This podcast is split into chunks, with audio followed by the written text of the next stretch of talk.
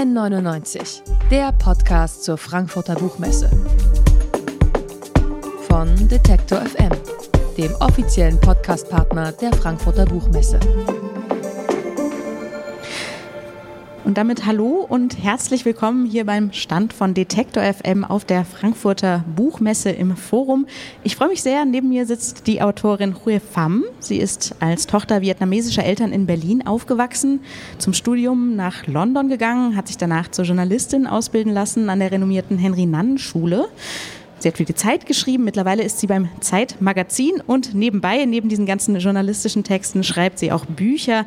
2012 zusammen mit Alice Butter und Özlem Töpçu das Buch Wir neuen Deutschen. Ein Buch über die Frage, wie man als Kind von Eingewanderten die eigene Heimat begreift. Und das ist eine Frage, die Hue Pham in ihrem Debütroman wieder aufnimmt. Wo auch immer ihr seid, heißt der. Erzählt wird darin eine vietnamesisch-deutsch-US-amerikanische Familie Familiengeschichte. Und über diese verwickelte Geschichte spreche ich jetzt mit ihr. Schön, dass Sie da sind, Ruhe Pham. Hallo. Hallo, danke für die Einladung. Dein Roman, der beginnt mit einem Geständnis. Die Protagonistin, die gesteht nämlich, dass sie ihren eigenen vietnamesischen Namen nicht aussprechen kann. Sie nennt sich deshalb lieber Kim, weil das einfacher ist. Ich habe mich da gefragt, Warum erzählen Sie, warum erzählt Ihre Protagonistin das als Geständnis? Denn es ist ja eigentlich relativ klar, dass sie weiß, wie ihr Name ausgesprochen wird und ihre Familie auch und dass es eigentlich ihr Umfeld ist, das sozusagen diesen Namen nicht hören kann oder nicht damit umgehen kann, weil er fremd klingt. Ich weiß gar nicht, ob das so klar ist. Ehrlicherweise gibt es ganz viele Vietnamesen, auch ganz viele deutsche Vietnamesen, die gesagt haben, Genau, die Stelle mit dem Namen, genau das gleiche Problem habe ich auch. Also es ist, es ist wirklich ganz witzig. Ähm, es ist immer verwirrend. Zum Teil sind Leute ich, unsicher, wie sie ihren eigenen Namen aussprechen oder sie ähm, wissen nicht genau, was er wirklich bedeutet. Oder ähm, es wird ständig falsch verstanden. Also es gibt unglaubliche Variationen bis hin, ich habe vorgestern eine ähm, vietnamesisch-kanadische Schriftstellerin kennengelernt, die heißt Kim Thuy, also das ist ihr Schriftstellername. Mhm. Das ist aber im Vietnamesischen eigentlich nur der Vorname, aber alle Leute denken halt, Kim ist ihr Vorname und Thuy ist der Nachname. Weswegen sie auch dauernd ein Problem hat, wenn ihr Verlag für sie Flugtickets bucht oder so, weil Vor- und Nachname da falsch eingetragen sind. Also das für den vietnamesischen Namen ist etwas, was ich selber kenne, aber witzigerweise auch wirklich viele andere äh, Vietnamesen. Es geht auch später im Buch noch um Sprache. Im Text, da beschreibt Kim, wie sie sich mit dem Älterwerden immer stärker ihrer Umgebung anpasst. Im Roman heißt es an einer Stelle, jeden Tag ein paar deutsche Worte mehr, jeden Tag ein paar vietnamesische Worte weniger. Diese beiden Pole, Sprache und Identität auf der, auf der anderen Seite, was würden Sie sagen, in welchem Verhältnis stehen die zueinander? Ich glaube, sie gehören zusammen. Also dieses jeden Tag ein paar deutsche Worte mehr beschreiben ja, wie sie versucht, als Kind von dieser vietnamesischen Familie hier anzukommen und ähm, wie sie aufwächst und wie ein deutsches Kind aufwachsen will.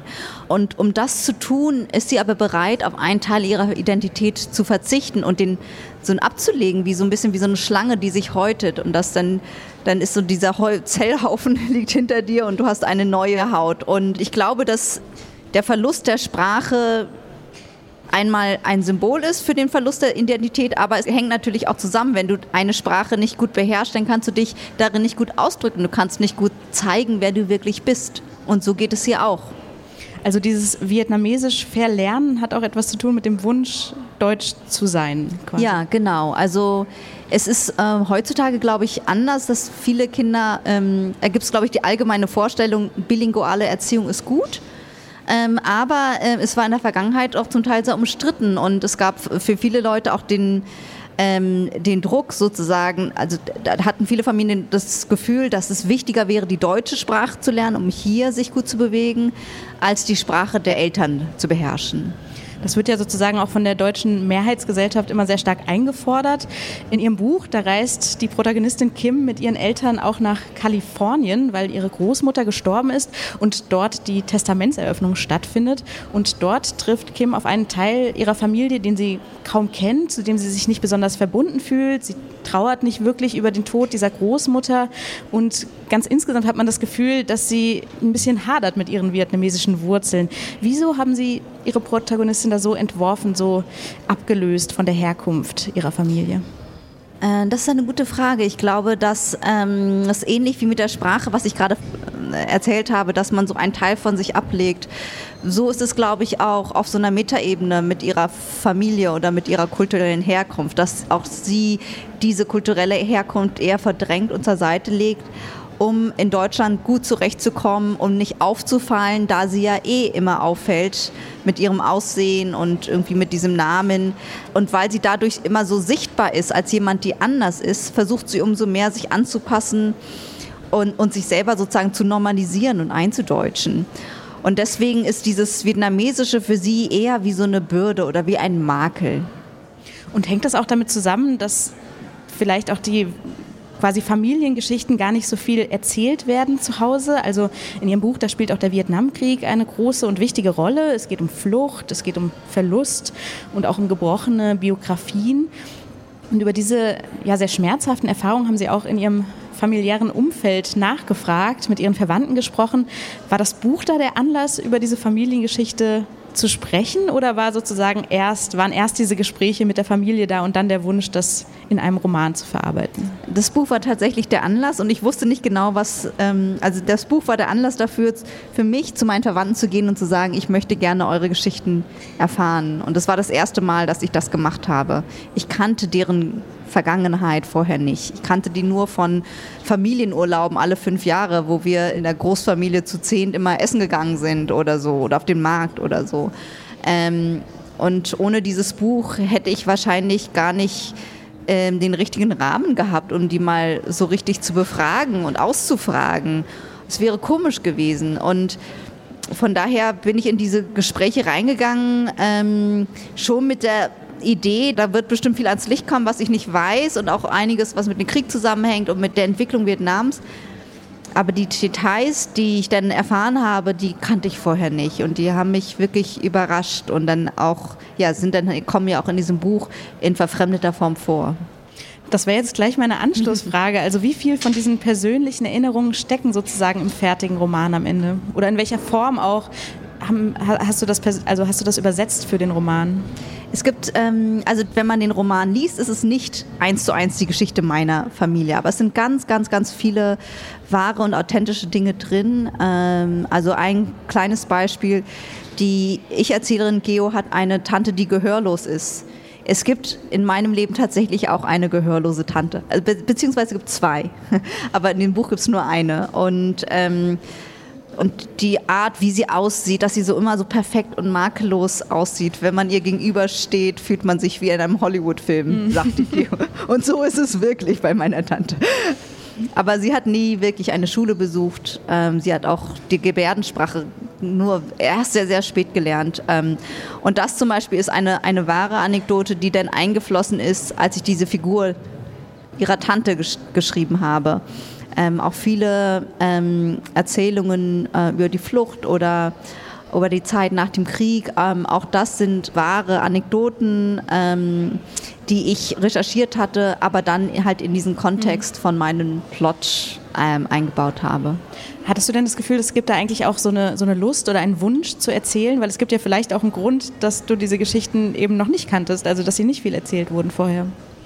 Ja, ich, ich glaube, es gab einfach wer kann diese Geschichten über den Vietnamkrieg erzählen? Also es, in Vietnam selbst ist es nicht so einfach, weil es eine starke Zensur gibt. Und alles, was mit der Revolution, dem Krieg und Ho Chi Minh zu tun hat, äh, ist politisch und schwierig. Ähm, dann gibt es halt ganz viele natürlich Kriegsfilme oder Dokumentationen wie die von Con Burns, die ich extrem gut finde, aber die halt wirklich den Vietnamkrieg aus der Sicht der Amerikaner beschreibt. Ähm, und es gibt eine kleine Anzahl von äh, vietnamesischstämmigen Schriftstellern, die sich dem, ähnlich wie ich sozusagen, aus der Diaspora-Perspektive näher, aus der persönlichen Perspektive ähm, in den USA, zum Beispiel Ocean Vuong oder Viet Thanh Nguyen oder ähm, Kim Thuy, die ich gerade erwähnt habe. Ähm, aber in Deutschland gab es diese Stimmen bisher noch nicht. Und ähm, deswegen wollte ich diese Geschichte erzählen. Ähm, es ist die Geschichte, die angelehnt ist an meine Familie. Es gibt auch andere vietnamesische Geschichten, die noch zu erzählen sind. Ähm, aber ich wollte das hier irgendwie auch reinbringen in die deutsche Kultur, in die deutsche Gesellschaft, weil ja der Vietnamkrieg auch ein bisschen aufgrund der 68er auch Teil der deutschen Geschichte ist. Und man kennt halt diese Perspektive noch nicht darauf. Mhm. Sie haben jetzt gerade schon den Roman erwähnt, Auf Erden sind wir kurz grandios, der ja ähm, also sehr der fantastisch wurde, ist, ja. Ähm, vor drei Jahren rausgekommen, genau. Und auch er erzählt die Geschichte vietnamesischer Einwanderer in Kalifornien allerdings. Würden Sie sagen, das macht auch was mit dem Blick auf diese migrantischen Communities, dass diese Geschichten jetzt häufiger erzählt werden? Total, total. Also ich glaube, es gibt halt über die vietnamesische Community äh, in Deutschland, da gibt es halt es gibt nicht so wirklich viel Wissen. Es gibt eher viele Klischees, die sind immer so still, die sind so fleißig, angepasst, macht es gut in der Schule, gut in Mathe, solche Sachen. Und das ist natürlich vielleicht nicht so schlimm wie äh, andere Klischees über andere Gruppen, ja, aber äh, es, natürlich stimmt das so nicht. Ähm, also wenn ich Klischee der vietnamesischen Frau, der asiatischen Frau, sie ist so sanftmütig, sie ist so still, lächelt immer. Die vietnamesischen Frauen sind super tough und hart. Die äh, ziehen ihre Kinder hoch, die arbeiten, die machen den Haushalt, die kümmern sich um das Geld, was der Mann versäuft. Ja. Also die sind wirklich tough und ähm, das ist eine Realität, die bisher, glaube ich, außerhalb der Community noch nicht so stark gesehen wird. Aber es gibt immer mehr Leute ähm, in der deutsch-vietnamesischen jüngeren Generation, übrigens auch aus Leipzig zum Beispiel, ähm, die da sehr aktiv sind. Die sind politisch aktiv, die machen Theaterstücke, Podcast, ähm, Filme. Da kommt jetzt ähm, immer mehr ähm, aus, aus dieser Community und dieses Buch ist ähm, ein Teil davon. Hm. Du bist für deine Recherche ja auch äh, nach Kalifornien gereist. Dort gibt es tatsächlich größere vietnamesische Communities, die fast schon ähm, ja, kleine Parallelwelten sind, wie Little Saigon, äh, das du im Buch beschreibst. Was ist denn dein Eindruck? Wie unterscheidet sich denn die, die Erfahrung und auch der Alltag dieser migrantischen Communities in den USA von denen in Deutschland? Also ich hatte lange das Gefühl, dass die Amerikaner viel weiter sind als wir, ähm, weil sie ein ganz, sie, sie, sehen sich immer selbstverständlich als Einwanderungsland und es geht wirklich darum, dass du der, der, der Schmied deines eigenen Glücks bist. Das ist das Entscheidende und jeder kann Amerikaner sein und es wird nicht so hinterfragt. Wohingegen es in Deutschland natürlich aufgrund der, die deutsche Geschichte ist ja sehr komplex, die deutsche Identität ist auch komplex und es ist ganz schwierig darüber zu reden. Aber es war ganz lange schon auch ähm, vom sozusagen die Staatsangehörigkeit wurde verehrt, also war abhängig sozusagen davon, dass du auch wirklich deutsche Vorfahren hattest. So. Mhm. Und ähm, von daher hatte ich immer das Gefühl, es ist viel leichter in den USA beides zu sein, ein Amerikaner und ein Vietnamese. Ähm, und in Deutschland hatte ich lange, gerade in den 90ern, als ich aufgewachsen bin, das Gefühl, hier wird man immer gefragt, entweder du bist das eine oder du bist das andere. Beides zusammen geht nicht. Und ich arbeite aber daran, dass beides zusammengeht und viele andere auch und dass wir das auch in unsere Köpfe hineinbekommen. Es gibt diese Bindestrich-Deutschen, ganz viele davon. Mhm. Ähm, und das muss ich nicht ausschließen, auch wenn es manchmal kompliziert und widersprüchlich ist. Und ähm, ich glaube immer noch, dass die in vielen Dingen, was den ganzen Diskurs über ähm, Rassismus, Identität und so weiter sind, aber wir haben auch gleichzeitig einen Backlash gesehen durch Trump. Hm. Also es ist, ich glaube, man kann es nicht mehr so linear sagen. Ähm, ich habe nur generell das Gefühl, dass in Deutschland, dass wir jetzt auch schon deutlich weiter sind als äh, jetzt vor zehn Jahren zum Beispiel. Also wir sind, glaube ich, es gibt in der breiten Gesellschaft ein viel größeres Selbst äh, Akzeptanz und auch Selbstverständnis dafür, dass wir eine progressive und vielfältige Gesellschaft sein wollen. Es gibt nicht mehr dieses, ach, aber wir sind doch kein Anwanderungsland oder wir müssen erstmal darüber mhm. diskutieren. Das ist jetzt klar. Aber natürlich irgendwann gehört auch dazu, dass zum Beispiel junge Frauen, junge Männer mit vietnamesischem Hintergrund nicht mehr vor dieser Entscheidung stehen, ja. bist du jetzt Deutsch oder bist du Vietnamesisch? Das ist mein, ich, genau. Das, ich wünsche, dass wir da, da dahin kommen, dass sie auch nicht das Gefühl haben, sie werden hinterfragt oder befragt oder müssen sich, müssen sich auf die eine oder andere Art verhalten, sondern dass es klar wird, die sind ein selbstverständlich Teil unserer ähm, Gesellschaft und was die machen und deren Geschichten sind auch Teil unserer Kultur. Das sagt Hue Pham, Autorin von Wo auch immer ihr seid. Das Buch ist bei BTB erschienen, kostet 22 Euro. Wenn ihr könnt, dann kauft dieses Buch doch gerne beim Buchladen in der Ecke. Aber wo auch immer ihr es kauft, lest es auf jeden Fall. Hue Pham, vielen Dank. Schön, dass du uns hier besucht hast auf dem Stand der Frankfurter Buchmesse von Detektor FM. Vielen Dank für das Gespräch. Dankeschön. N99, der Podcast zur Frankfurter Buchmesse. Von Detektor FM, dem offiziellen Podcastpartner der Frankfurter Buchmesse.